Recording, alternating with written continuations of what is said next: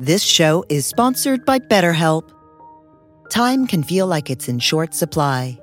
Between work, family, and friends, there's very little time left just for you. What would you do with an extra hour in your day? What's important to you? Therapy can help you find what matters to you so that you can do more of it. It's a great way to increase self awareness, build a greater sense of purpose, deal with overthinking, and more. If you're thinking of starting therapy, give BetterHelp a try. It's entirely online and designed to be convenient, flexible, and suited to your schedule. Learn to make time for what makes you happy with BetterHelp. Visit betterhelp.com slash be here now today to get 10% off your first month. That's BetterHelp, H-E-L-P dot com slash be here now.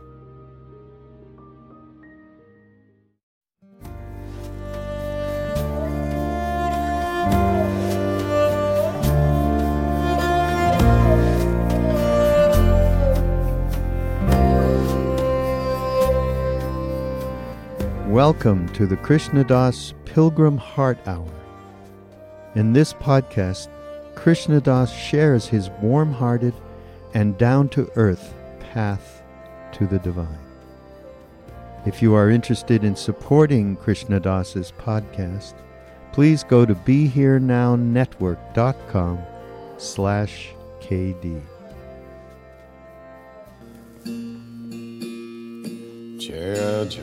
Jagdambe सीताराधे जय Jagdambe सीताराधे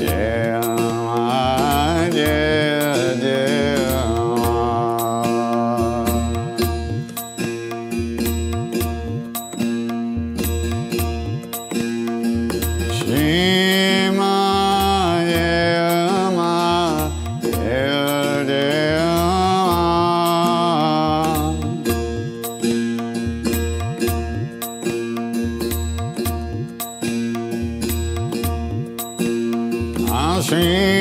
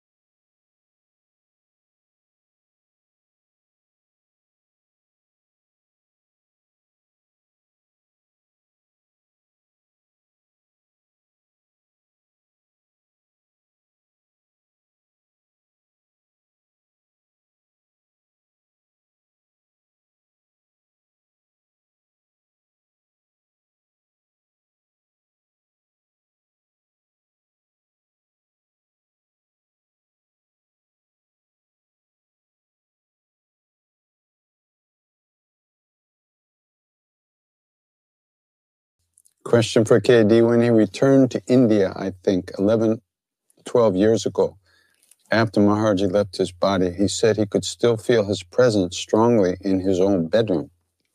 Oh, yeah. Absolutely. Still, now, how many years later? 83, 93, 2003, 13, almost 50 years. You can feel, not just there, everywhere, but even in Kainchi in the temple. Sit there, hang around for a few days, it, it starts to get you. It seeps into you. Very deep, very deep. Uh, it seems like you're surprised at that. I don't know uh, what to tell you. Maharaj is not a person like you and me. He's an eternal presence, always here, if we knew how to look,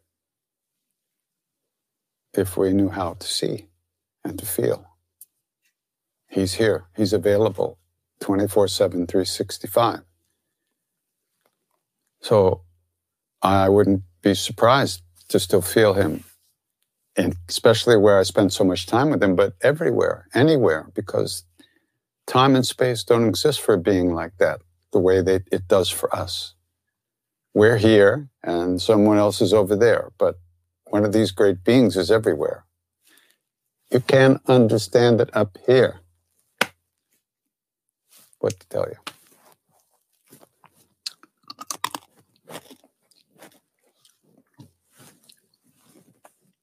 Could I tell a memorable story about Mr. Tiwari?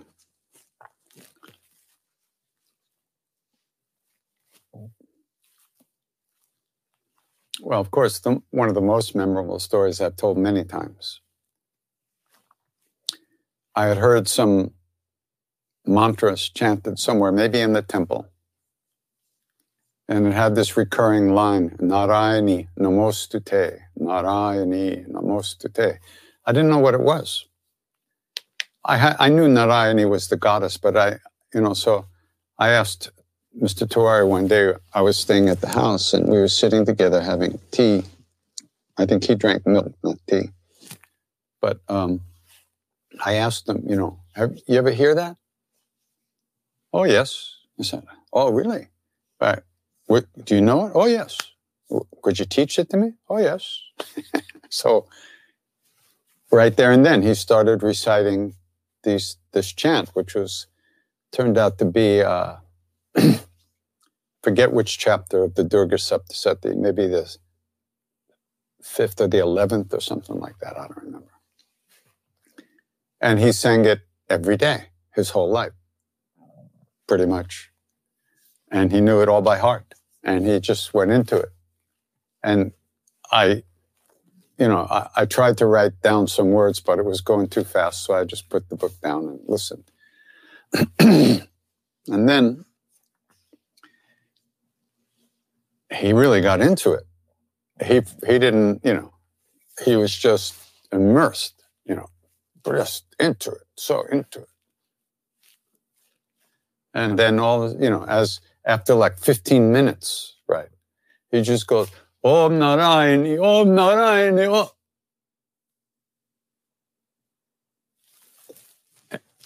Gone. He went into samadhi.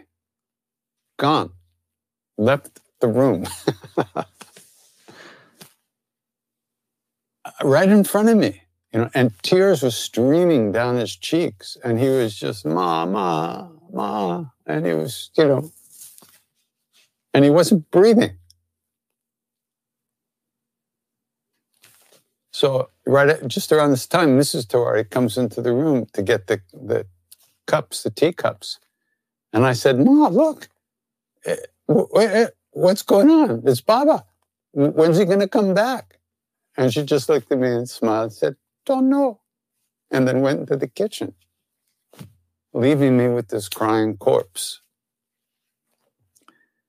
That was a lesson. That was a lesson. That was that showed me what was possible with devotion. And that devotion and love can accomplish anything, can transcend the mind, transcend this whole world, and bring you into a union with God. Right there in front of my face. It was really amazing. That was just the first time. After that, I saw it a million times with him. He was really something.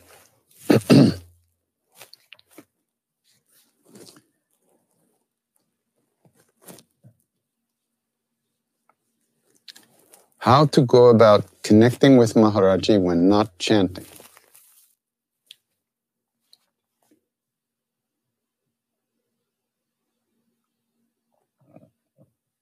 Well,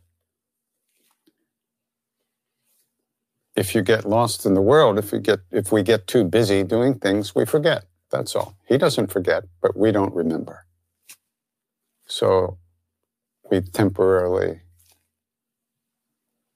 from our side, let go of his hand, but he never lets go of ours.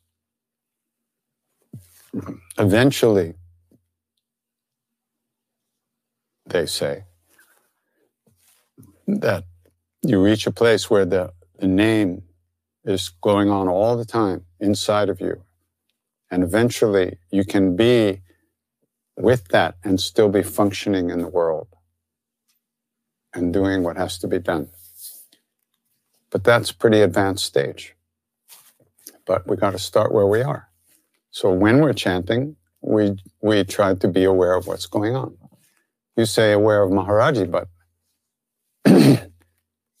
this is an interesting issue. Are you thinking, I mean, so you're going to try to hold the picture of Maharaji in your mind, that little guy wrapped up in a blanket? That's one version of Maharaji. And sure, to remember him, to think of him is a great thing. But there's an, there are other versions of Maharaji, which is he's the air that you breathe. He's the space that you live in. He's everywhere. There's nowhere that he is not. So he's always available to us. But anyhow, this is something that one will hopefully someday have the experience of. It's not something you can talk yourself into. You can't fake it. You might try, you might be able to fake it to yourself, but you can't fool him. you can't fool them. Those guys, those beings know what's going on. So, what's the sense? Do the best we can and allow ourselves to ripen through practice. And in the meantime, become good human beings and treat everybody the way we would like to be treated, and then we will see Him in every being. We will see the light everywhere. We'll see that, feel that presence everywhere. But that's, you know, the advanced course. We got to start where we are.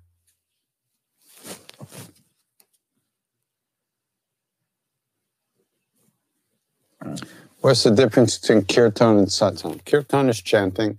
Satsang means uh, a satsang could have kirtan. And a kirtan could be satsang in a sense, because satsang means together with truth, beings who come together in the truth, for truth, or in a true way, sharing the path. That's what satsang.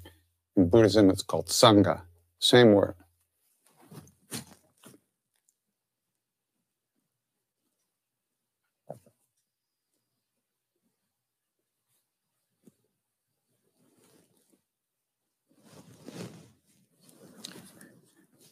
If somebody wants me to explain this quote from Maharaji, but I'm not sure that I can, but I'll read it anyway. The quote is If the clay in a pot is unbaked, then when the pot breaks, the clay is reused. But if the pot is baked, then when it breaks, it's thrown away. This seems to be talking about the ego. Until the ego is baked, finished, it gets recreated again and again, life after life. But once it's really cooked, then it gets thrown away when it breaks for good. It doesn't get recreated with the same clay, the same karmas that created it in the first place. That might be what it means.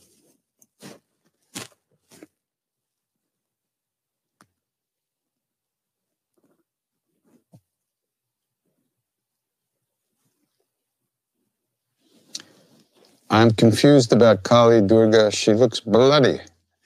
I was raised thinking that Sikhism is not good. Really? Why? Can anybody explain, please? The cult of Kali up here in Woodstock seems very strong. Well, well, well, I don't know. Kali appears to be, has two sides, the golden Kali and the black Kali. Golden Kali is usually called Durga. And Kali, the bloody Kali with the, with the fangs and the teeth, and she's standing on top of, she has her foot on tamas, the darkest negativity that we carry is what she destroys. That's why she looks so fierce, because that heavy stuff is hard to get rid of. And it takes fierce uh, Shakti to, to, to destroy that dark tamasya. In, in, in, in the uh, stories, the tamas is a bull. Oh, uh, what's, what's the name? I forget. But anyway, the bull represents, in this case, this really dark, heavy, hard to move negativity, you know, stuff. And so Kali appears like that, and she slaughters the bull and, you know, or whatever, and the demons, and holds their heads like a mala, like a necklace of heads, of skulls. But it's not us. It's our, it's our stuff, our egoistic stuff that she's absorbing and killing. Durga, she's smiling, riding a lion and slicing the heads off of the sattva, of the, the, the different types of attachment that we have. Also, Durga can appear wrathful as well. So this, um, this is, these are, these are representations of energy in a sense. Uh, if you have something big and heavy, you have to really use a lot of strength to move it or to, to get it out of the way. And that's that's Kali. That's really the wrathful. But it's not wrathful to, to, to our soul. It's wrathful to the stuff that prevents us from knowing who we are and knowing our souls, our being. So yeah, and I don't know what this is about Sikhism. Sikhism is based on the teachings of Guru Nanak who was one of the greatest saints that ever lived.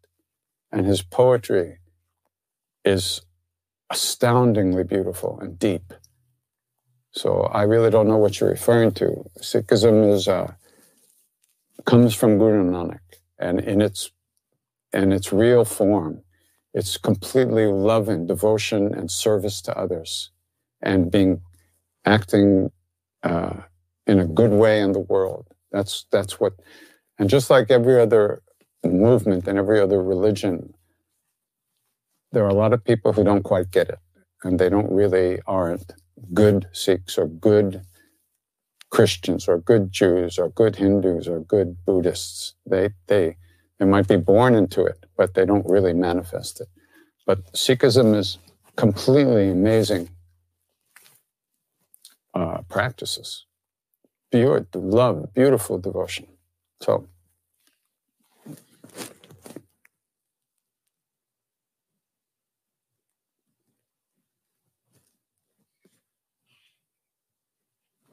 how to deal with unconscious people. Like you have to defend yourself, but you didn't do anything. But you are faced to deal with someone who tried to steal you or hurt you, I guess. What would Maharaji say? Get a lawyer in flight? I, you know, I don't know what he would say. I, don't ask me what he would say. Um, if you get angry and defensive, then you're also unconscious. So anything you do is going to be reacting to what, what you, you perceive those unconscious people to be doing to you.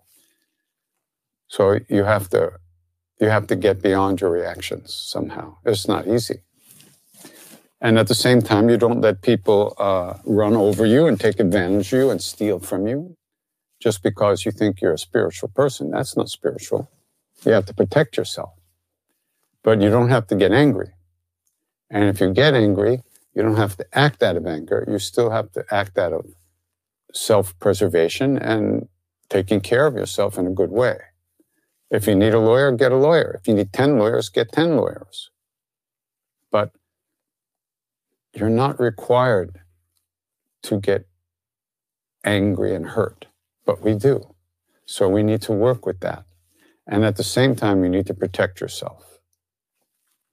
They're not mutually exclusive, but the work you do on the inside is the work you do on the inside.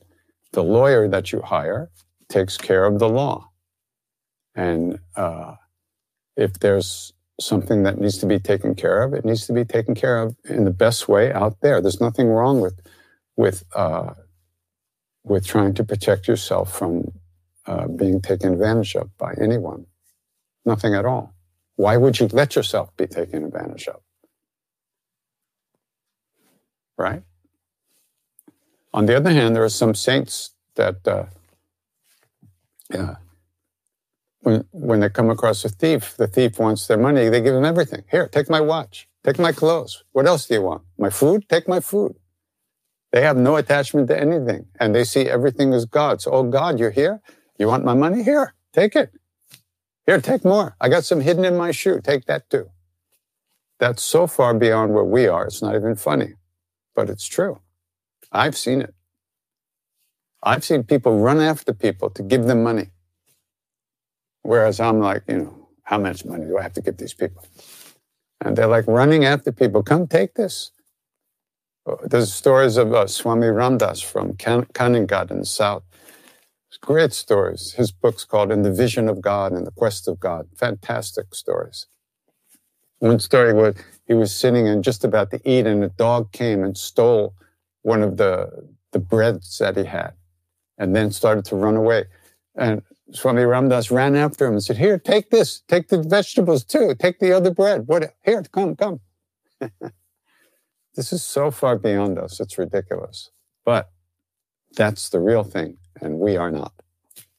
So we have to do what we can, what we have to do to protect ourselves and take care of our, our families and our people and ourselves. What's wrong with that? But we're not required to be angry. We're not required to be hurt. We do get that way because we think we're the, the target of this person's viciousness. And it may look that way. And it mm. often does look that way, and it often does feel that way. But that person has no choice. That person is acting out of total delusion, selfishness, anger, anxiety, fear, all those things are functioning in the person who's being vicious and trying to attack. That's his karma, their karma. It's our karma to meet that energy in the best way that we can. And if we're not doing practice regularly, it's going to be very difficult not to react even when you're doing practice, you still very often don't get a vote right away. It might not last so long. You might calm your ass down after a while. That initial defensiveness, sure. So if you're doing practice, though, those reactions may not last as long as they would normally. That's why practice is so important. So.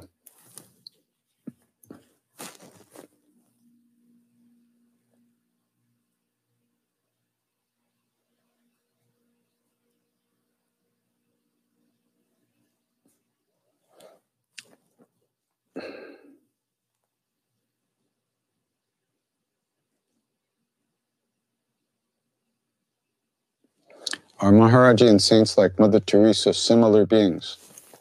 I don't know. It takes a saint to know a saint. So I don't know.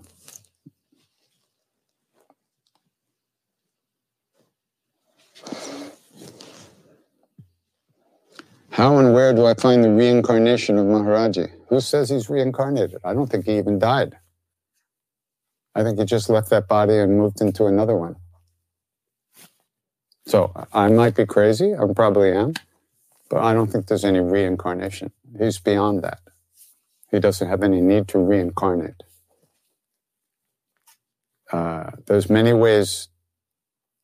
There's something called parakaya pravesh, which is a, a tantric practice that you can actually you pull you can take your package your soul out of the body when it's dying.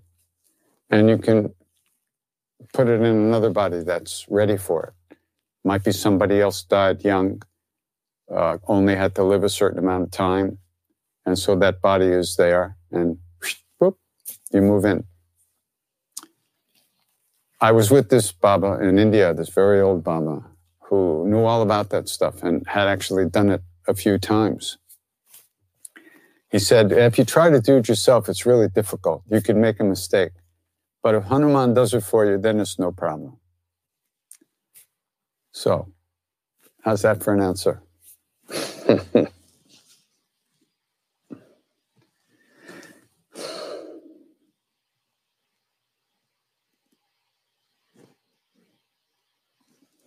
Oh, what can we do for a person who is dying slowly and unresponsive to eliminate the suffering?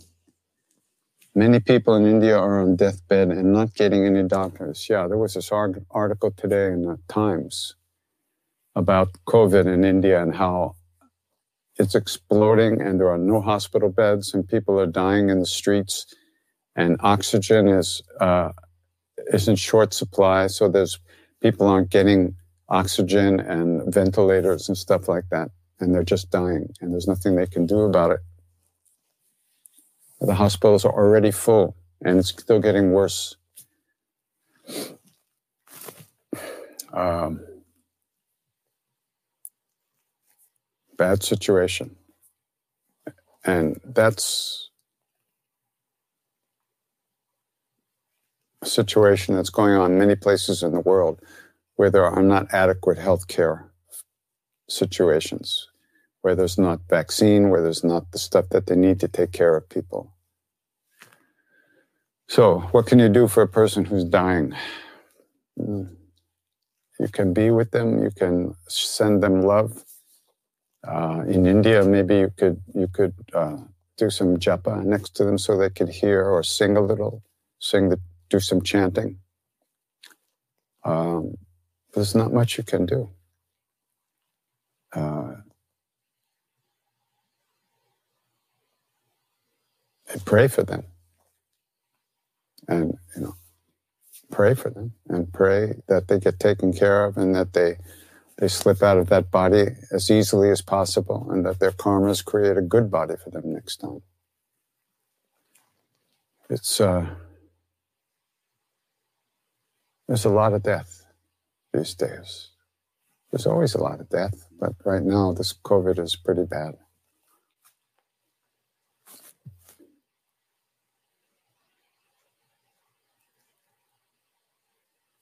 Uh, there are people who know a lot more about helping people who are dying. One of them is mentioned in another question here. Frank Ostaseski, he's a really incredible guy. And he wrote a book, The Five, what is it, The Five Questions? Let me see.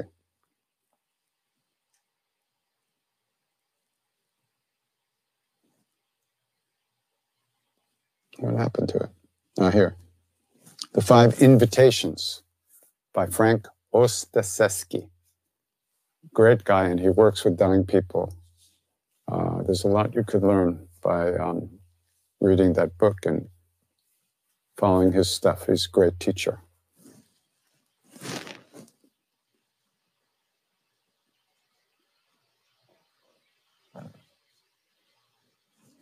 How can we show compassion and take action for the collective pain of those who are oppressed? Oppressed. How can we take action in a conscious way?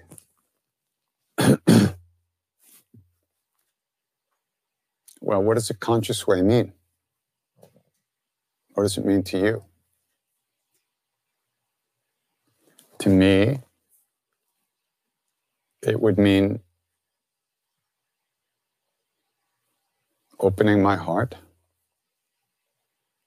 to the pain that people experience and being with that pain and not pretending it doesn't exist, not closing my eyes to the social situation that caused it or the cultural situation that caused it. And if I was able to, and it was my place to, I could also get involved in, in helping in the world in whatever way I could.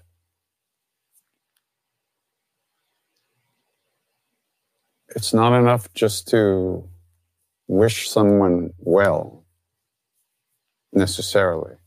One sometimes needs to take action in the world in a positive way. But it's very hard to, we're not trained to act without aggressiveness and anger. And we're not trained to act like Mother Teresa acts, acted, how she treated people, how she loved everyone, all the sick people. It didn't turn her off. She didn't run from that suffering.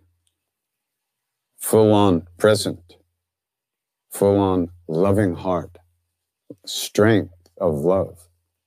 She was active in the world in a way that nobody had been, picking beggars up out of the street, helping them, treating them, loving them. That's the real action. That's, that's the best action.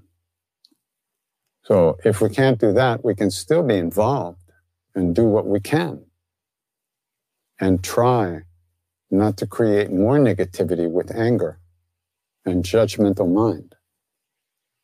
But if we do create more negativity, then we'll also have to deal with that. But that doesn't mean you shouldn't try to help.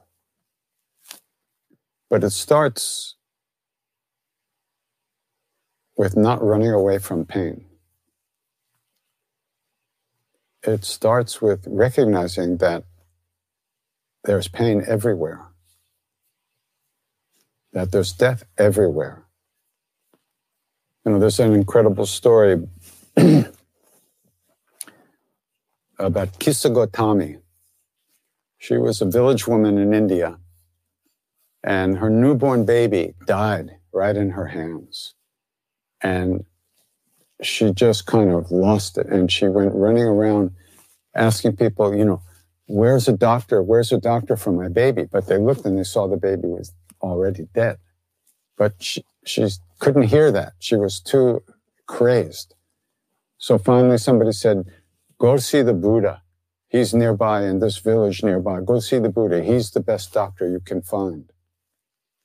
So she went running and the Buddha was talking to people, but she was so out of it, she just blasted in. And Buddha says, what can I do for you? And she said, my baby, my baby's sick. My baby's sick. And he said, Maybe she even asked him to bring the baby back to life. The stories differ a little bit. The Buddha looked at her and said, No problem. Go to your village and bring me back some mustard seed. The cheap, that's the poorest, a little mustard seed.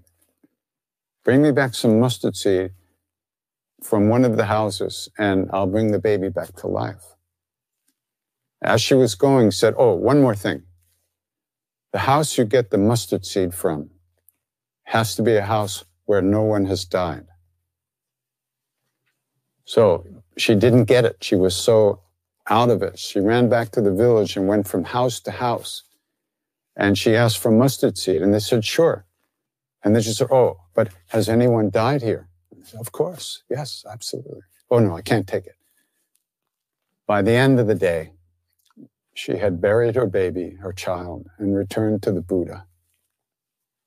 She understood. And she had actually had an awakening, and she became a very advanced practitioner. So, one cannot run from suffering. One of these questions here mentioned Bernie Glassman. Bernie was one of those people who ran towards suffering because he had been, uh, he was a Zen master and he used to train people and he could run what they call a sesshin, which is an intense meditation session that might last for days and days. And he could uh, create a situation where people would have what they call Satori experiences, a brief enlightenment experience.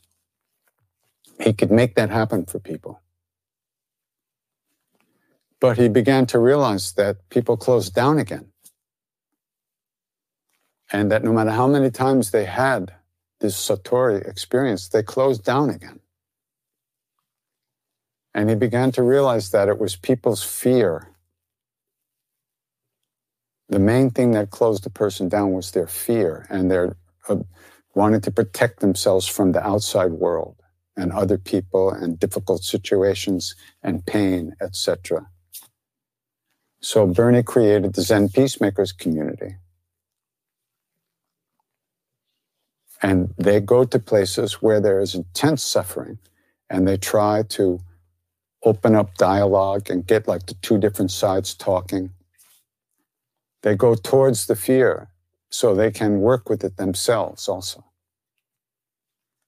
He also used to, be, he used to take people to Auschwitz, where the level of suffering was so extraordinary it's hard to believe.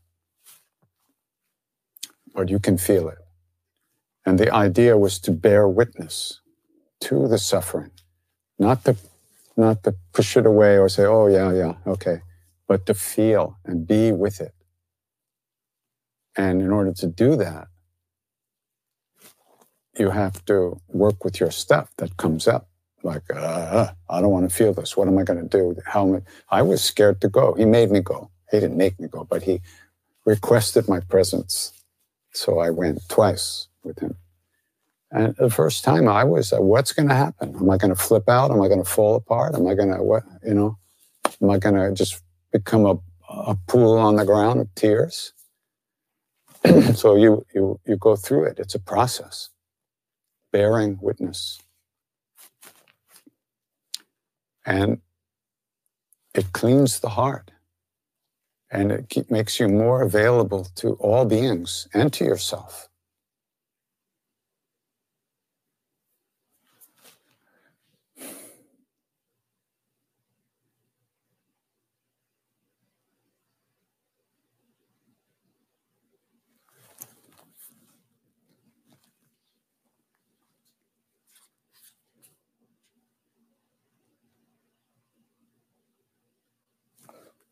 How to get rid of anxiety driven by being home quarantined. anxiety is fear. And you can't get rid of it unless you do some practice. There's no button to push that makes it go away. It's your ego's reaction to the situation, which is very painful, very extreme. And uh, many people are getting eaten alive by their thoughts and emotions in this time because the usual ways that they blow off steam, so to speak, and, and get out of their heads are, are been taken away. Going dancing, going to movies, going out to eat, visiting friends, walking around, all the stuff is taken away. And so people who are not accustomed to working with their mind, with their thoughts, are getting eaten alive by their own stuff. And most people don't understand there's any way to deal with that because they don't understand what a spiritual path is about. They might be atheists or something and think that it's about religion. It's not about religion. It's about love. It's about finding out the, who you are and how you can deal with the world in the best possible way. But people don't understand and they suffer. Not just you, not just me, but the whole world. Except real practitioners. For them, it's just more grist for the mill. Really. And they have no anxiety, no fear. It'll be what it is. They can live their lives without becoming reactive and without uh, giving in to insecurity and, and, and anxiety and self hatred and self loathing and all that stuff. This is what most people live with all the, their lives. They just don't deal with it. And then next. Well, a practitioner is somebody who's agreed to, to start to face that stuff and answer those, find the answer to those questions that you ask. How do you deal with anxiety? When you have the answer, you'll have the answer.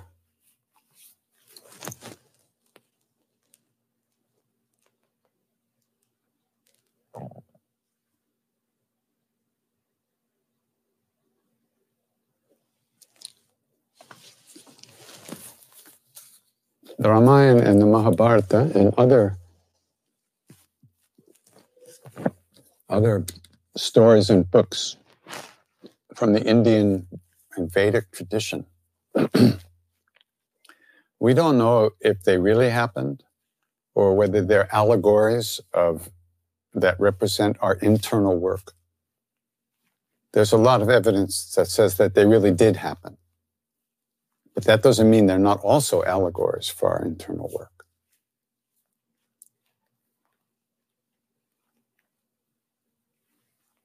The Bhagavad Gita is part of the Mahabharata, which was the story of this huge, great war between, like, it was like the First World War. Everybody was on one side or another, everybody in India, anyway. I don't know what else was going on on the planet at that point. I don't think I don't think New York had been uh, bought from the Indians yet, the Native Americans. This was like thousands of years ago, they say. I don't know. It's, it's, it's a mystery to me, but they do say that they think that these things really happened in the world uh, in different age. They call them different ages. but they're also allegories for our internal growth, our, our internal work, our spiritual work. Bhagavad Gita is called the Song of God. That's what that means. Bhagavad Gita is song, Bhagavad's God. And this is a, a manual for how to live in this world and how to progress on the path and to become free of suffering and enlightened, liberated. And this is Krishna teaching Arjuna. Arjuna is the great warrior. And just before the big battle, he asks Krishna, who's God, and everybody knows he's God. It's a funny thing. It's a different age. People were a little bit different. He asked Arjuna to take him up on this hill between the two armies so he can survey the whole thing and see what's going on. And then he sees on one side is his brothers and their families, his cousins, his, you know, his close but the other side has his relatives too. And all of a sudden he realized, wait a minute, I can't slaughter my family. I, this is crazy. I can't do this. And he drops his bow and the first chapter of the Bhagavad Gita is called the Yoga of the Desolation of Arjuna. The desolation is a prerequisite for entering the path. That desolation is, I can't go on like this. It's, I can't do this. This does not work. I will not fight. I will not do this. Powerful stuff. And every chapter of the Gita goes deeper. So, I don't know why I'm talking about that. What was the question? I forget. Oh, something after the Mahabharata was, um, and the Ramayana were, were real stories or not. Maharaji loved the Tulsidas Ramayana. It was called the Ramacharita the lake, the mind like lake of the stories of Ram. And every chapter is a descent deeper into that lake of the mind. And Maharaji loved this, and, and especially the chapter on Hanumanji, which is called Sundarakanda, the beautiful chapter. And he, he always had it recited because it's all beautiful poetry, it's song. And they sing it and it's all rhymes. It's so extraordinary. And he loved hearing that recited. And it was recited every Tuesday at the temples where he was, and probably all his temples, even to this day. So, but it, the Ramcharitamanas, which is a version of the Ramayana, Valmiki's Ramayana, is a retelling of the story in a devotional way, in a way to open the heart and bring, put us in touch with the, the, the joy of real love and, and what real love looks like, what it feels like, and how real love works in the world. It's an incredible, incredible book.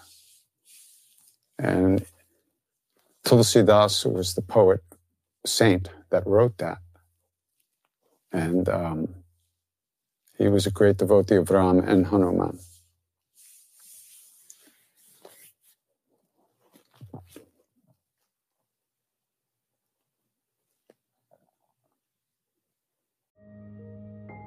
This show is sponsored by BetterHelp. Time can feel like it's in short supply.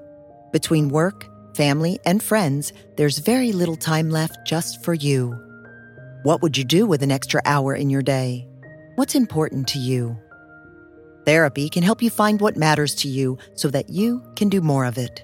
It's a great way to increase self awareness, build a greater sense of purpose, deal with overthinking, and more. If you're thinking of starting therapy, give BetterHelp a try. It's entirely online and designed to be convenient, flexible, and suited to your schedule. Learn to make time for what makes you happy with BetterHelp. Visit betterhelp.com slash be here now today to get 10% off your first month. That's BetterHelp, H-E-L-P dot com slash be here now.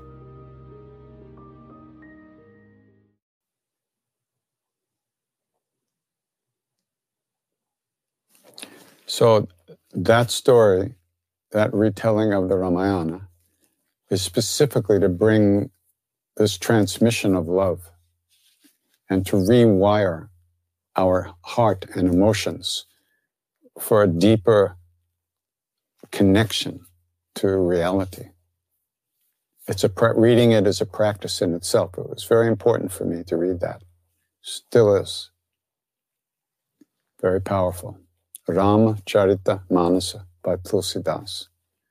I think there's PDFs actually available online. You can probably buy some versions of it, but I know there's a PDF available online somewhere. Okay.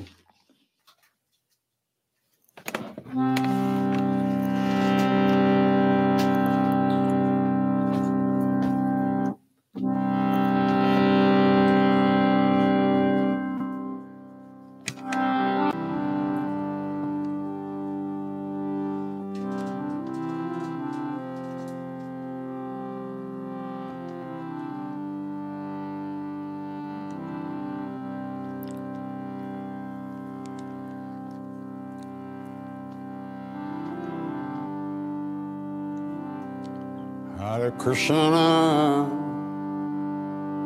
Hare Krishna, Krishna Krishna, Hare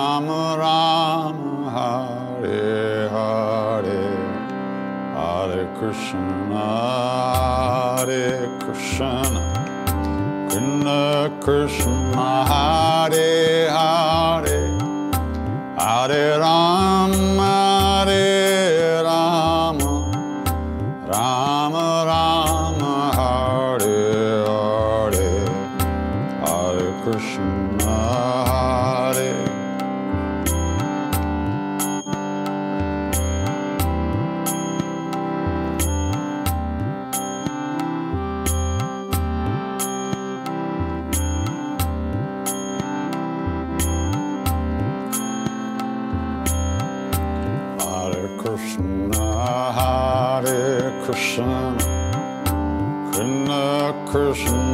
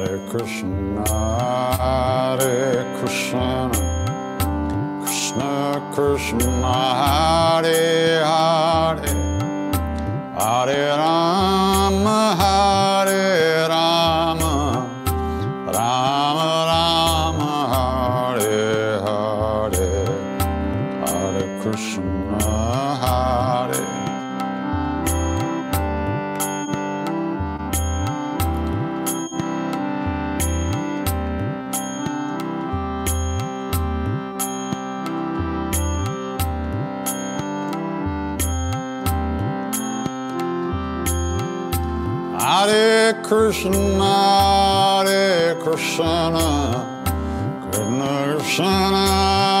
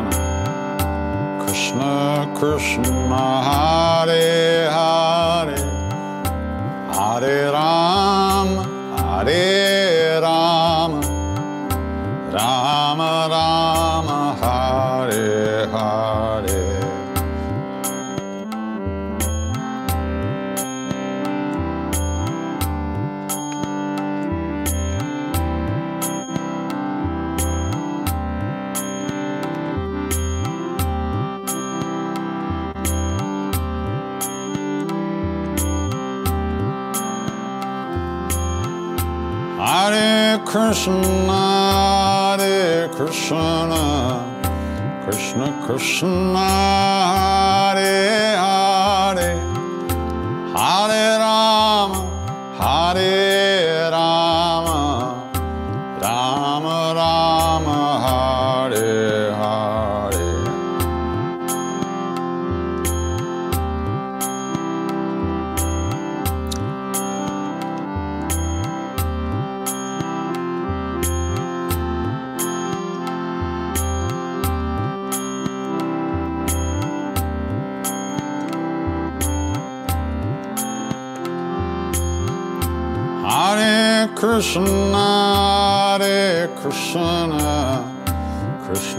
Krishna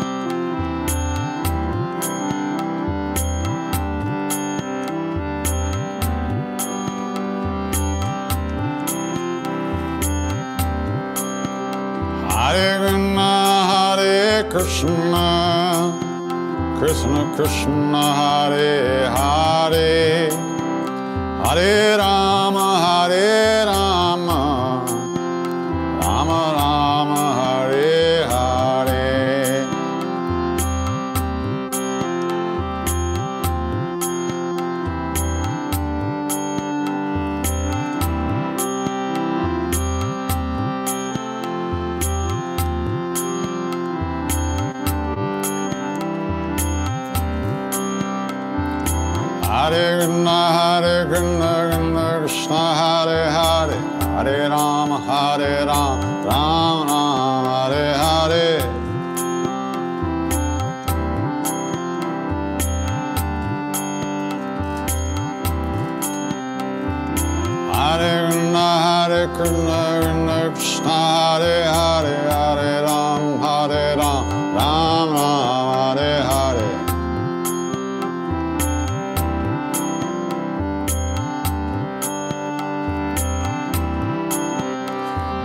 Krishna Hare Krishna Krishna Krishna Hare Hare.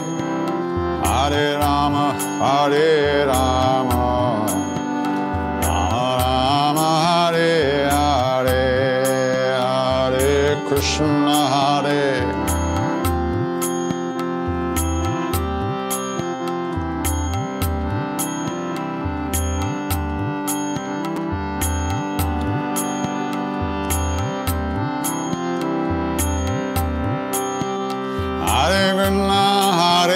Krishna, Krishna Krishna, Hare Hare, Hare Rama.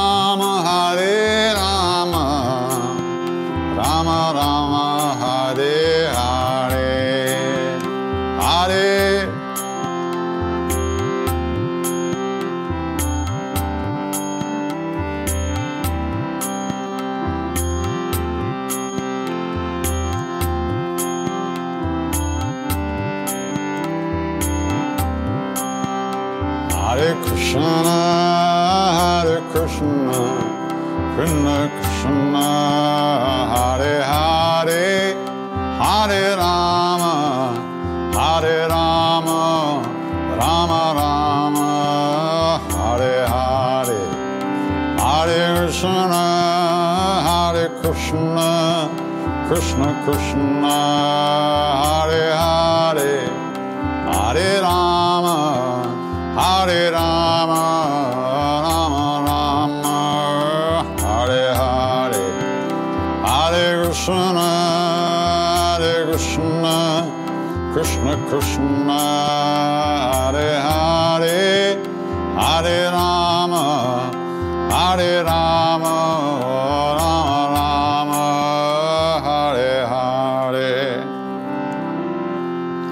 Krishna, Hare Krishna, Krishna Krishna, Hare Hare, Hare Rama, Hare Rama.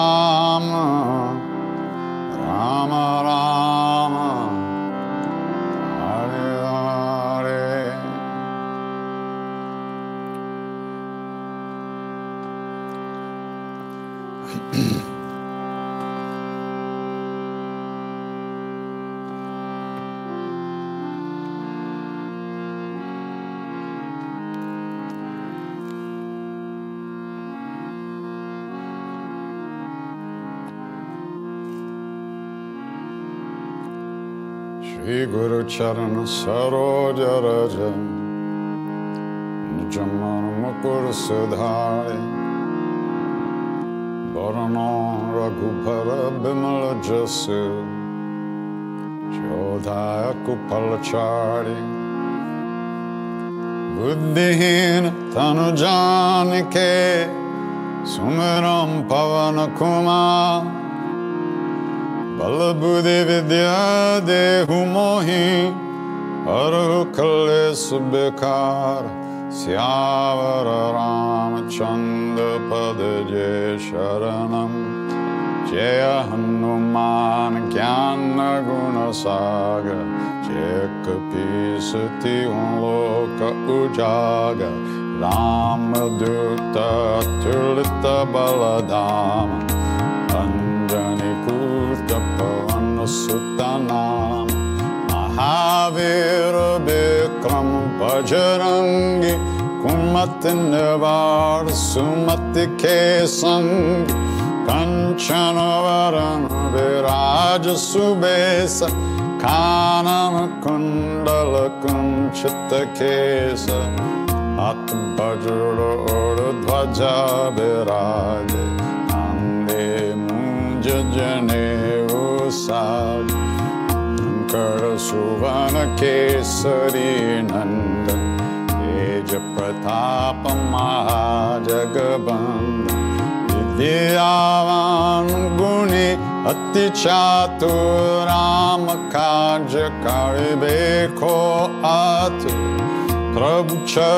سن بے رام لکھن سی تام بس سوکشم روپ در سیا ہند ticket روپ در link جرا دین روپ در اصر سوار رام چندر کے کاج سوار سجیون لکھن جی آئے شری رگوبیر شیو لائے رگوپت کین ہی بہت برائے تم مم پری بھرتائے سم بھائے سس بدن تم رو جس گاؤں شری پتی کنٹ لگاؤ براد منیسار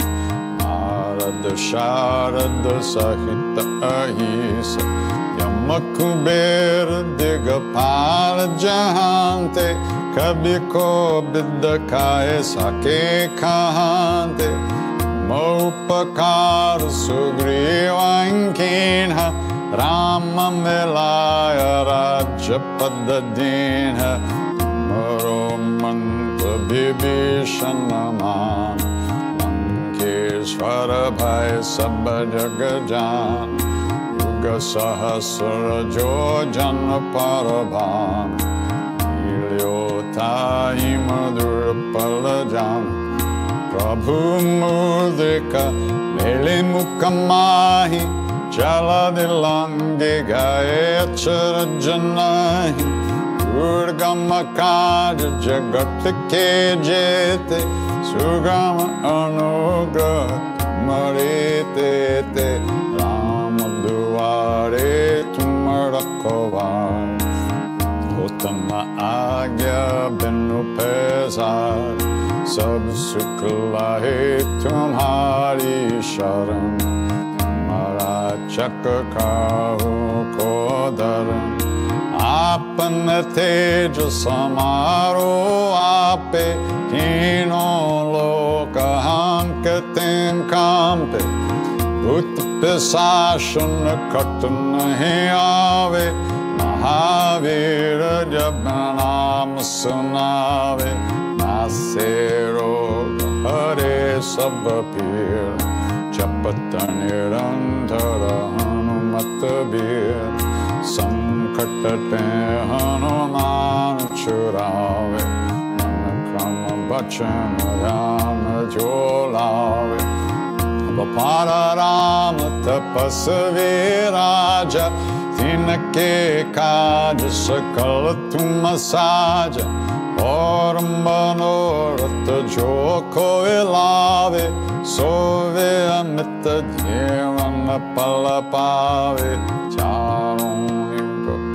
تاپ تمہار ہے پرسد جگت جیار سادھو سنت کے تم رکھوار سورن کندن رام دلار اشٹ سدھی نو ندی کے داتا اسور دین جان کی ماتا نام رسائن تمہارے پاس سدا رہو رگوپتی کے داس تمہارے بھجن رام کو پاوے جنم جنم کے رکب سرا انت کال رگوبر پھڑ جائے جہاں جنم ہر وقت کہائے ನೋಡ್ ದೇವತಾ ಚಟ್ಟನ ದರೈ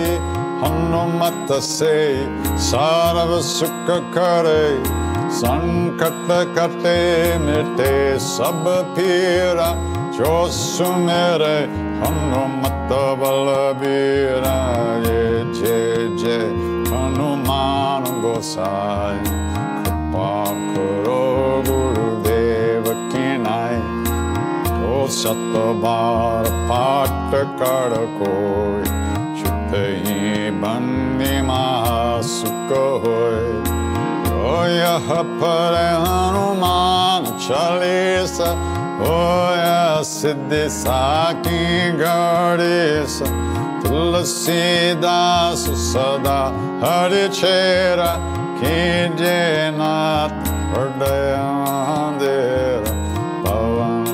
நாராயணாய சங்கடஹரண மங்கள முடத்தி ரூப் சியாரா ராம லக்ஷ்மண சீதா சகித ஹிருதய பசர் சுரூப சியாவர ராமச்சந்திர பரஜே சரணம் Mangalamurti Marthanandan Sakala Mangalamulanikan Mangalamurti Marthanandan Sakala Mangalamulanikan Ram De Ram De De Ram Chi Ram De Ram De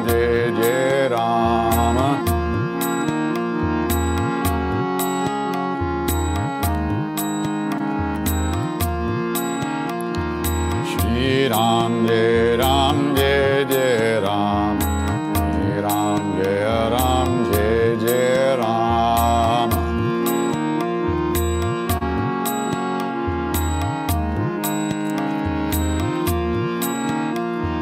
Sita Ram Ye Sita Ram Sita Ram Ye Sita Ram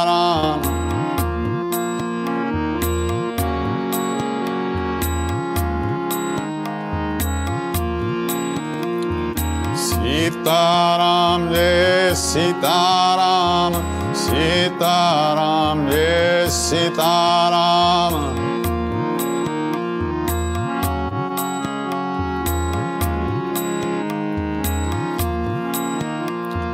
جے بجرنگ بلے ہنمان سنکٹ موچن کپان دان جے بجرنگ بلے ہنمان Sankartamochana Kripaneda Jesiyanam Yeje Hanuman. Sankartamochana Kripaneda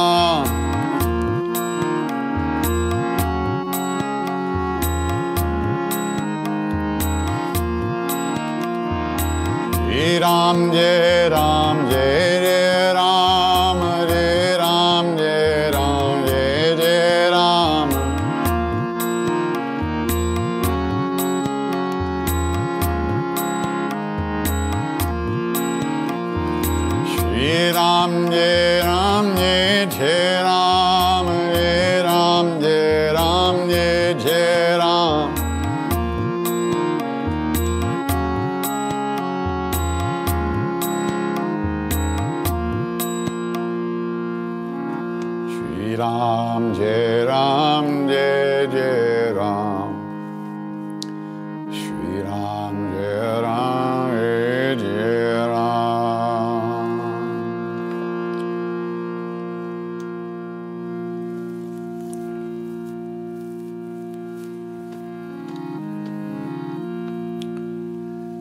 If we know anything about a path at all, if we know there might be a way to live in this world in a good way, with an open heart and without fear, it's only because of the great beings that have gone before us on this path. Out of their love, out of their kindness, they left some footprints for us to follow. So,